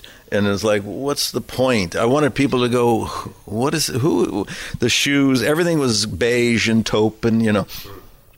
And then it came to, you know, uh, the tidy whities, and it was like, well, he wrote it for a reason. And I thought, in breaking in, in, in Malcolm in the Middle, I chose the tidy whitey underwear because I felt Hal was a boy. He was just like he was just a bigger boy, so he would still wear boy underwear. And then I thought, for this, he wrote it for a reason. And I kept wondering, what is that? And I, it was it was a it was similar but different. And to me, I finally realized if he I, Walter White stunted his maturity and growth at a certain point. He didn't care. He had hair. I wanted my hair to look like I always needed a haircut, much like yours. And you know, it, it's uh, this is my midlife crisis. Is it- I'm bald. yeah. See, look, I have plenty of hair. Um, so I want. I looked at it. and I thought, no. What if he just didn't care anymore? He didn't care. He look at his his wardrobe. He didn't care. He, what, he didn't care what his mustache looked like. He didn't care what his hair looked like. He it just he's depressed, and I wanted his clothes and his demeanor to to help support his emotional state. And so I thought, no, this is good. I'll I'll go with that. And it's it's so striking. It's so much more striking than boxers or briefs of some sort. You know, it's like it's so it makes such a statement. And what about the hat? Was that your idea? No, that was uh, that was chosen for me. Um, I I did well. I mean, I did try on several different hats, and I I like this one, a pork pie. There was something there was something very specific about it, and uh, I I I, th- I felt good on my head. And we took pictures and sent them back to Vince, and Vince liked it as well. So it was unanimous. And have you seen any good Heisenbergs at, at Halloween? Lots of people dressing up. Yeah, I've seen a couple, a lot of pictures that people are sending to me, and you see Heisenberg, especially little children dressed as Heisenberg. Yeah, that one. That's like these poor kids have no idea. Mom, this itches, this bald cap, you know, and it's like, ah. But um, yeah, it's it's uh, it's become iconic, and it's almost like an inside joke. Because there's still the, the great majority of people don't even know. They look at something and go, I, I don't know what that is. Uh, um, what what is? I've heard of it, but I have no idea what it means or who that guy is. And that's kind of cool. To like, you're in a group that's like, good. You know what? If if Breaking Bad appealed to the masses, mm, maybe not so interesting anymore because everybody watches it. It's like The Wire, really, where, where people only really started to realise how great the show was um, as it was ending. Um, I believe it's called box set viewing or something. Yeah, well, you know, it's it's also ironic that that's how people are watching it. It's almost like the drug itself. It's addicting. You try to just, I'll sample it, and then all of a sudden, I'll take one more. Well, I'll just let's, let's watch one more, and now it's like I gotta. And people are watching four or five episodes a day, and just they're you know just addicted to it. Lovely chap, and a full version of that interview can be found in next week's Breaking Bad podcast special. Do we spoil you guys or what? Uh, okay, we've had the third Bond on the show, so why not the eleventh Doctor? Hey, Uh, I know we don't just throw this shit together, you know. Uh, Matt Smith is, of course, the current star of BBC's Doctor Who, and for some, the best. Helen, where do you, where do you stand on Matt Smith? I like him a lot. Mhm. Um, I'm a bit of a David Tennant fan, though. So. Ah, the tenth Doctor. I'm see, I'm just working backwards. Simple, Well simple, done, well basic done. arithmetic. Uh, to mark the release of Doctor Who Series Seven, episodes one to five on DVD and Blu-ray, we sent the two-hearted beast that is Nick and Phil de Semlyen along to the ExCeL Centre, which is bigger on the inside, strangely enough, uh, to talk about all manner of things with the Time Lord himself. We're very thrilled to be joined by Matt Smith on the Empire podcast. Matt, welcome. Hello. um, we're here at London Comic Con, and I just want to start by asking, what is the strangest thing you've been asked to sign in your career to date? Well, I don't know really. I mean, you know, it's. I guess it's more the situation. Like sometimes if someone says sign my shoe, and you've got to like engineer a position in your shoe, or if they don't have anything to sign. I I mean, in New York, I remember someone going, "Oh, can you just sign?" It was a woman. Can you just sign my chest? So you, you know, and you're like, "But that's your boob. you're going to wash. It's going to come off." Um, so uh, you know, hats Doctor Who obviously has huge, huge fan base, and I just wondered if you'd encountered any surprising fans, anyone that's sort of come up to you that you wouldn't have put down necessarily as a Whovian. That's that's been because I know that Peter Jackson, for instance, is Yeah. colossally into Doctor Who. There are, yeah. I met. Um, I don't know if you've ever seen True Blood, but I met uh, Lafayette from True Blood, the actor who plays Lafayette, and he's a really big Doctor Who fan. And I was like, no way. And it, I mean, it, it, it, that's what's weird is when you meet people like in other shows that you admire. Like I hear that. Uh, I don't know if you if you've ever seen any Breaking Bad. The guy that plays. Jesse Pinkman, I think Steven Moffat met him and he watches it, and and, and it's things like that. You go, oh wow, cool. Whoopi Goldberg is apparently a big Doctor Who fan, yeah, which is very surprising. Have you had a, uh chance to meet Peter Jackson yet? Because Yeah. there's been talk of him potentially directing an episode. And I, I, I met him at Comic Con and, and and he came up and I was like, oh wow, I really, uh, you know, it, it, it's. Uh, I was like, I'm a big fan. Peter's like, yeah, I love Doctor Who. He he he seems to like it, so. Uh, it was exciting. I mean, whether or not he'd ever direct an episode of it, I don't know. He's a busy man, what Right. with you know Tolkien's body of work. Um, um, but uh, you know, if we could ever get someone like him, it would be extraordinary. talk of a Doctor Who movie. There's Hmm. been that floating around as well. Doctor Who is one of those shows that just seems to get lots of stories and Stuff. gossip kind of swirling about it all the time. Yeah, yeah. Is that something that's been talked about? Not to me. I mean, uh, you know, I think there was talk by someone in America of it, and um, you know, I think Stephen very rightly said, "Well, let's just hang on there a minute." I mean, you know, I'm writing this show at the moment, and if there's going to be a movie, then I'll probably know about it. Um, and there's talk of David Yates directing. He's a fabulous director. He'd do something brilliant with it, I'm sure. But I think that's sort of a, good way down the line, and, and it is not something I would be involved in. But you know, if they want to make a movie anytime soon, and I mean, and I'd only want to work with Stephen on Doctor Who. I I, I wouldn't be interested in in, in um, doing it with anyone else. Really, I don't think. I mean, never say never, but I think I think he's the right man to write it and be at the helm of it. When it comes to the storylines and the scripts, Yeah. because they can they can get complicated on Doctor Who. Yeah. Do you find do you have a way of kind of and does it does it sharpen your kind of understanding and comprehension of, of other sci-fi Of worlds structure. of structure? And, I mean, how do you how, do, do you get it first time now, or do you have to kind of take it away and think about? The great thing about Stephen is he's a master of time and structure in drama. He really is, you know, of moving a story forward at pace. There's no one better. And also, you know, he, what I, what I admire about him is he doesn't patronise by, you know, it, it, it's it's for children so much as well. It's for, it's for adults, children. It's it's a cross kind of generational show. But actually, he never patronises people that younger and goes, "I'm going to break this down and make it easy." But everything, if you look at the scripts, everything is there. You've just got to look and you've got to find the detail in it, and that's sort of my job. So I, you know, I I spend a great deal of time making sure that I understand and comprehend everything. Yeah. So when you go and watch Prometheus, you can just get it first time. Well, I haven't seen Prometheus yet, which um, you know, I hear mixed things about. But I mean, I love Ridley Scott, I love Idris, Fassbender. On paper, it sounds great, but were there multiple writers? Was that the problem? Do you think? I mean, I don't know. I haven't seen it, so I can't comment. We've only got limited time to get into that. Okay, okay, it yeah, would take, yeah. it would take the whole day. Okay. we can talk about Prometheus all day. Um, but I take it you're quite a big movie buff. I know. We, we yeah, I interviewed you- love movies. Yeah. We interviewed uh, you for the magazine recently, and you talked about Indiana Jones and Yeah. your love of that. Yeah. What, what are the other the key kind of Matt Smith films that, that you grew up loving? The Goonies. You know, I mean, I think for Who, I think Spielberg is a real lesson to any director coming into Who. You know, just those big wide lenses coming in, coming up close. Stylistically, the choices that he makes. Um, I love, I love Lynne Ramsay. I think, I, you know, I, I, I thought the movies of the year last year for me were, were Shame, and we need to talk about Kevin and Tyrannosaur. Actually, I really loved. I thought that was fantastic. I've got Ratcatcher to watch. Uh, I love Hitchcock.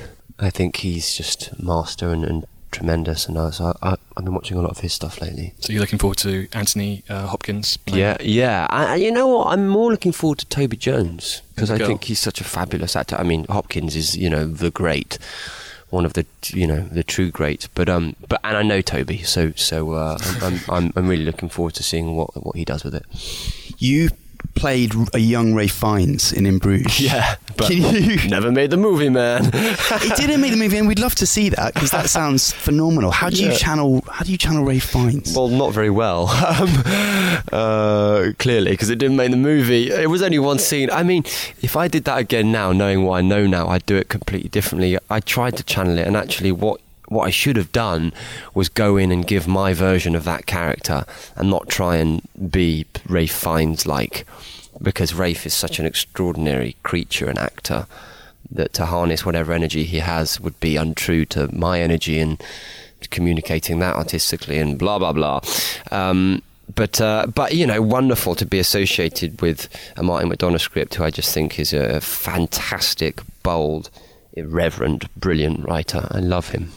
I think he's really brilliant. Got a question someone in the office wanted to ask. Okay, is, far what's, away. what's the cleverest thing you know? What's the cleverest thing about you? Because obviously, as the doctor, you very- you have to play this guy thing. with immense wealth of knowledge. I don't know. If I could pass on a bit of knowledge to anyone, and my dad often repeats this to me when I'm getting stressed because time is never on. But there's always so much to do because you want to see your family and learn your lines and all this. And all he ever says to me is, Matt, time is an imposition on one's dignity.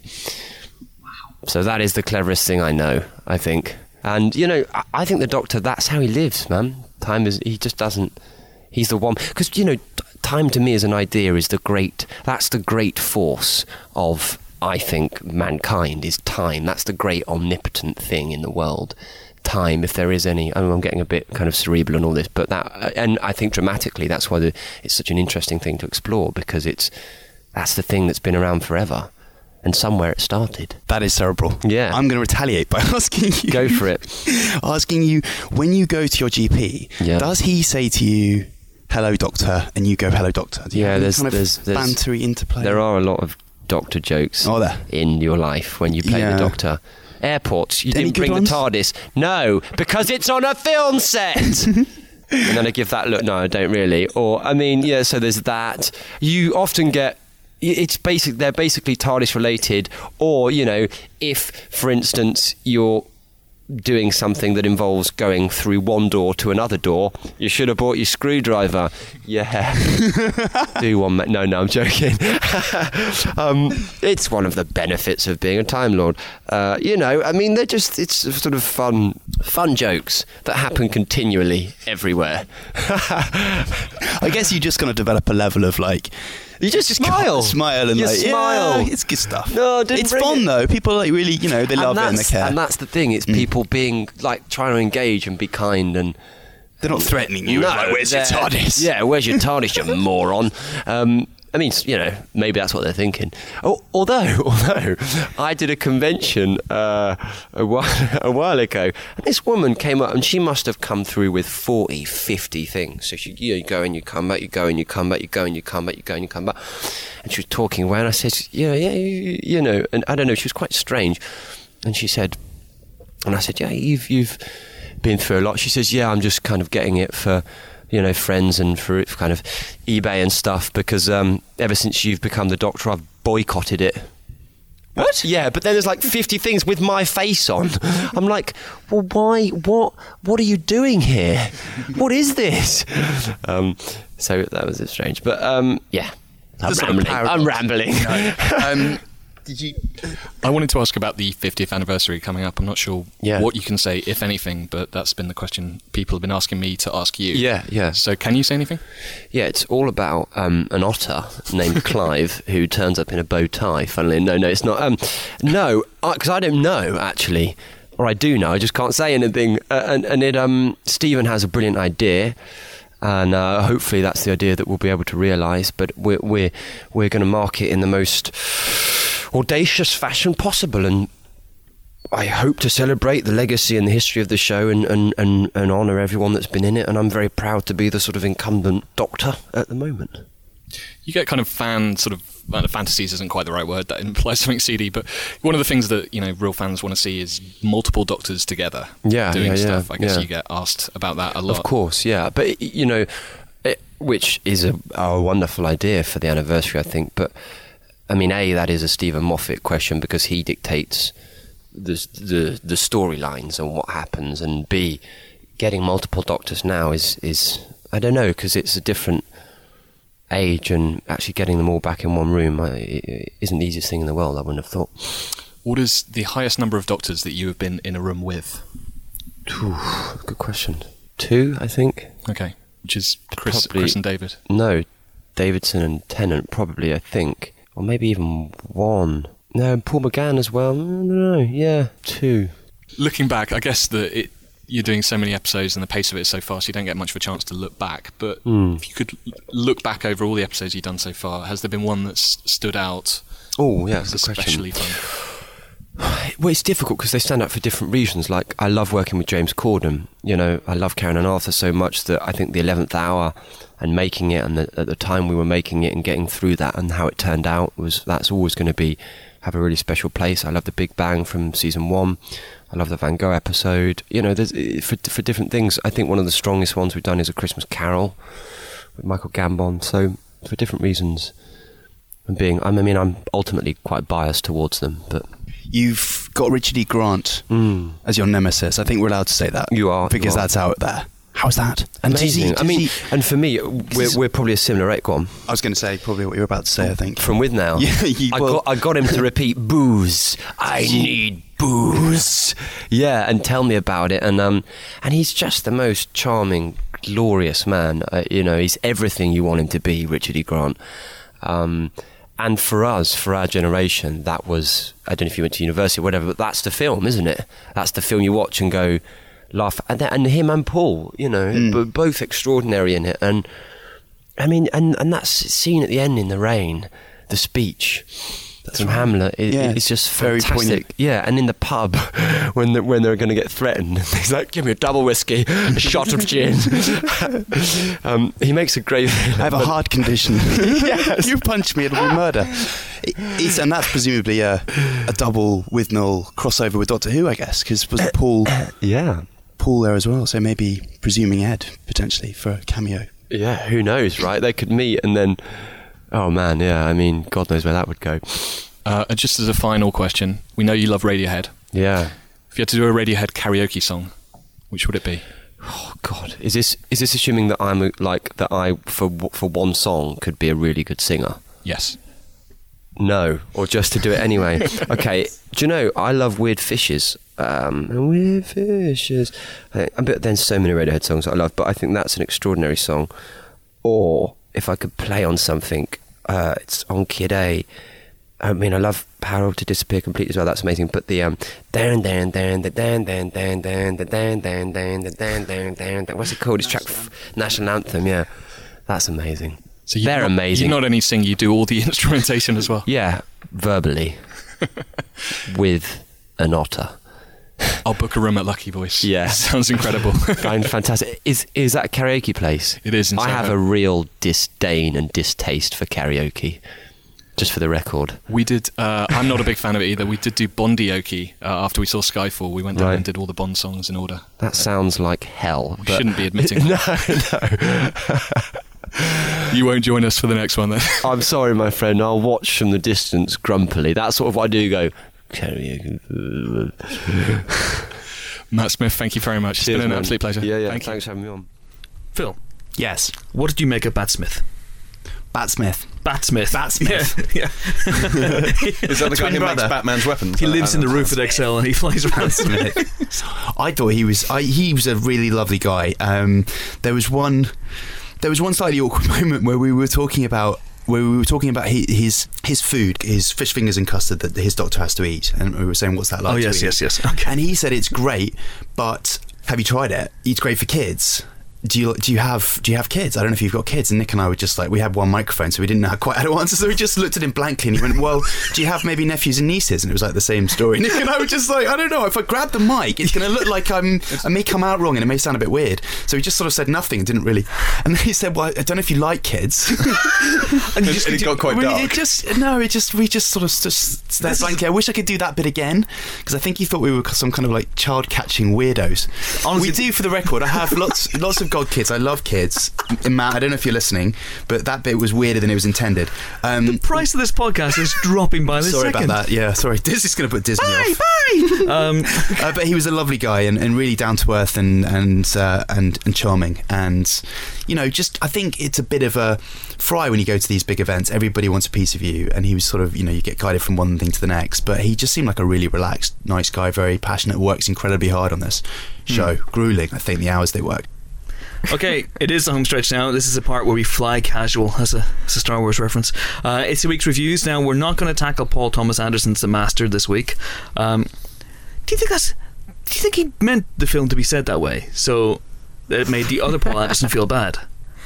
Paul So we say- Thomas Anderson's the master. Yeah, Paul Thomas Anderson's The Master. Yeah. Now, we're not going to tackle Paul Thomas Anderson's The Master this week as it only opens at the Odeon West End in London. Um, it doesn't go wide across the UK for another fortnight, so we'll Ooh, talk that's, about that's it very then. good. That's very good because it's it's obviously shot in, in 70 millimeter, uh, but it's, it's very rarely done. And uh, I obviously am not going to review the film, but we saw The Master recently, and they started showing it in 70 millimeter, and it all went horribly wrong, and they had to restart it in digital. What do you mean it all went horribly wrong?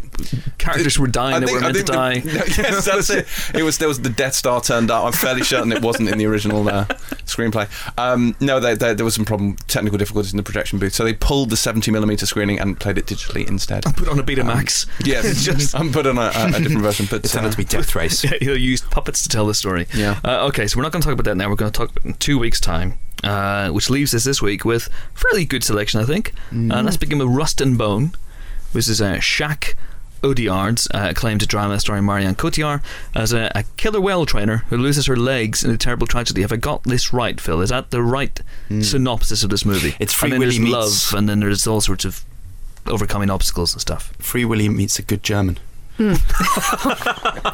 you keep banging that drum till it gets funny, which it won't. Um, yeah, I, I love this film. I have to say, I've seen it twice, and um, I really love Jacques Audiard's films. The Beat My Heart Skipped, and especially A Prophet, which Oh, r- which received rapt reviews, um, and rightly so.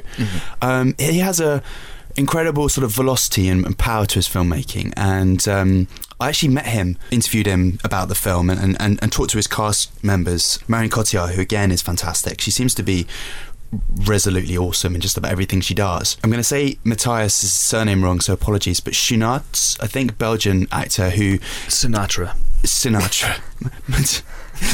Ma- Matthias Schoenaerts. Um, you may have seen in Bullhead, which um, he was terrific in. He's great in this again. He has a kind of. It's a very. The acting is very naturalistic. He said they were doing maybe three or four takes. The actors would get a take.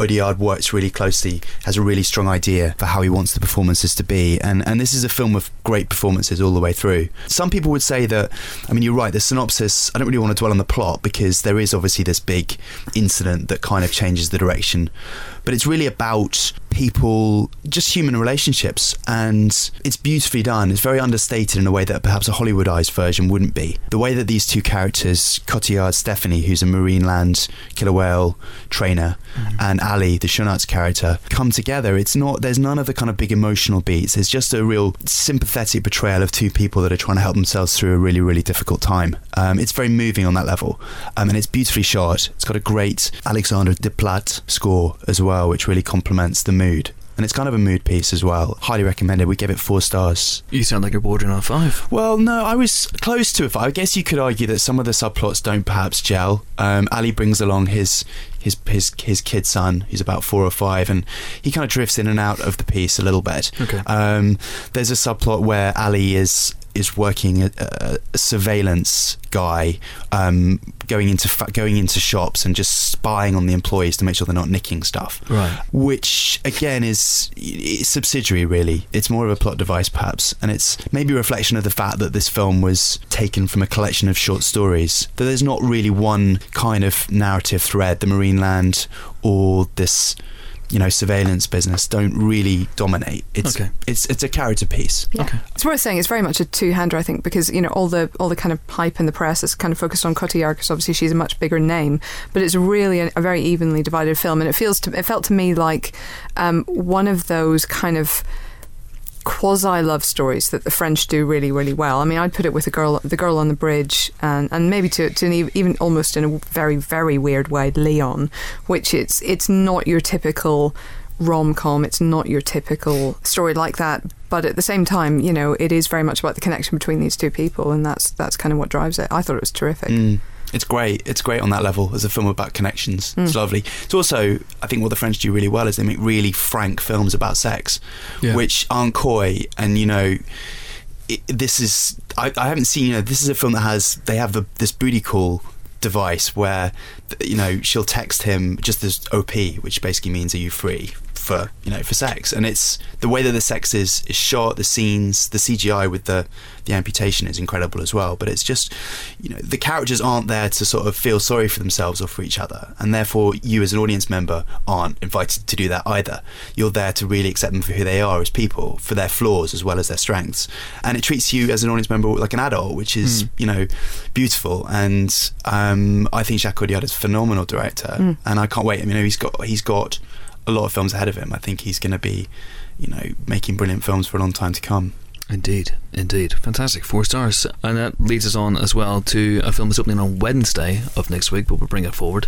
Uh, it's a current Oscar frontrunner, which is Ben Affleck's Argo, which Yes. is, I guess, a story about one of the most extraordinary CIA operations uh, over the last three or four decades. That we know of, yes. That we, that we know of, absolutely. And this is, from this, Homeland. this is a story that actually appeared as a backstory, weirdly enough, in an issue of Empire about four years ago. Yes, um, it was it was being sort of it had been fairly recently declassified at that point. It was sort of late nineties. It was declassified, um, and and yes, it's the story of uh, basically it's set around the time of the Iranian hostage crisis. Um, so the U.S. embassy in Iran was basically raided after the fall of the Shah, and the government took everybody in it hostage, and that was a huge international incident. Everybody knew about that. It was a, a massive, massive deal, and it lasted for over a year. What people didn't know was that six of the embassy staff um, escaped just before the wall came down and took refuge in the Canadian ambassador's house. And they obviously had to try and figure out a way to get these people out of the country because they would be, you know, shot as spies having been hiding out for so long. But, you know, th- there was a limited number of ways, obviously, to get an, an American out of Iran at that point. So a CIA agent called Tony Mendez basically came up with an idea of inventing a fake film and sending in a fake Canadian scouting crew uh, to Iran as if they were going to shoot there, and and flying these people out as members of that crew. Yeah. So he flew in solo, and then pretended his crew were somewhere already there, and then fl- flew these people out as his crew. Um, and that's the basic idea, as Bryan Cranston's CIA boss calls it. This is the best bad idea we have. And the result is a film. I mean, this is the story of the mission. The, the result is unbearably tense at times. Really, really claustrophobic. Amazing sense of 70s place. I mean, it looks like a 70s movie. Just the grain of the film, the colours. uh, I mean, Down to the uh, the logo at the beginning of the film. down to the logo at Yeah. the beginning of the film. Warner even, Brothers I mean, the, the horrendous hair, the awful clothes. you know, it's it's Everybody's it's smoking. impeccably designed. Everybody's smoking all the time. It's so shocking to watch now. On an airplane, no less. I mean? That's true. yeah. But uh, but you know, an absolutely terrific piece of filmmaking. Ben Affleck also stars. He gave himself the role of Mendez, um, but it's not a kind of you know cushy leading man's role. This is not a glamorous um, or or a particularly showy role. He's kind of a schlubby guy who is just focused very much on getting the job done. I mean, there's a bit of guff about his you know estranged wife and child, but really. He's he's focused on the task at hand, and uh, and it's terrific. There's a little bit of kind of Hollywood satire in there, where they go to Hollywood to set up this film, and you've got Alan Arkin as a fictional producer, kind of just delivering these these really condemnatory lines about Mhm. Hollywood itself. And John Um, Goodman as uh, and John Goodman as the actual award-winning makeup artist John Chambers, Yeah. who obviously wore, won an Oscar for Planet of the Apes um, and worked on all of those films, who was actually involved in all of this. So it's, I mean, it's a fascinating piece of history apart from anything else. And the balance it gets between those two storylines is Mm. is Well, it's an it's a difficult tightrope to walk because Yeah. the, the the tension and the humor could derail one another. Um, especially, you know, obviously the, the Hollywood stuff is occasionally very, very funny. But does that take away from you know the hostage drama going on in the background? Well, luckily here it doesn't. it, it manages to avoid being navel gazy about Hollywood in a self congratulatory. I mean, it is a story where Hollywood came through and saved the day ultimately, but there's you know there's lines like you could take a, you could teach a rhesus monkey to be a director in a day, kind of thing. you know, which Ben Affleck, credit to him, has got in his in his film, and I'm sure it took him more than a day to work out how to make like you know the town or. Um, so yeah, I, I wonder from the Oscar point of view, will will they will they want to have two films in consecutive years that are both essentially about kind of filmmaking and about Hollywood? I don't know if they I think think this way, one's I'll different enough. Yeah, I don't think they, they look at their overall record because if they did, they'd make different choices. I think they make the, the decision that they make in the year. Yeah, Um, I, I wonder. I loved it. I wonder if it's if it's a best best film.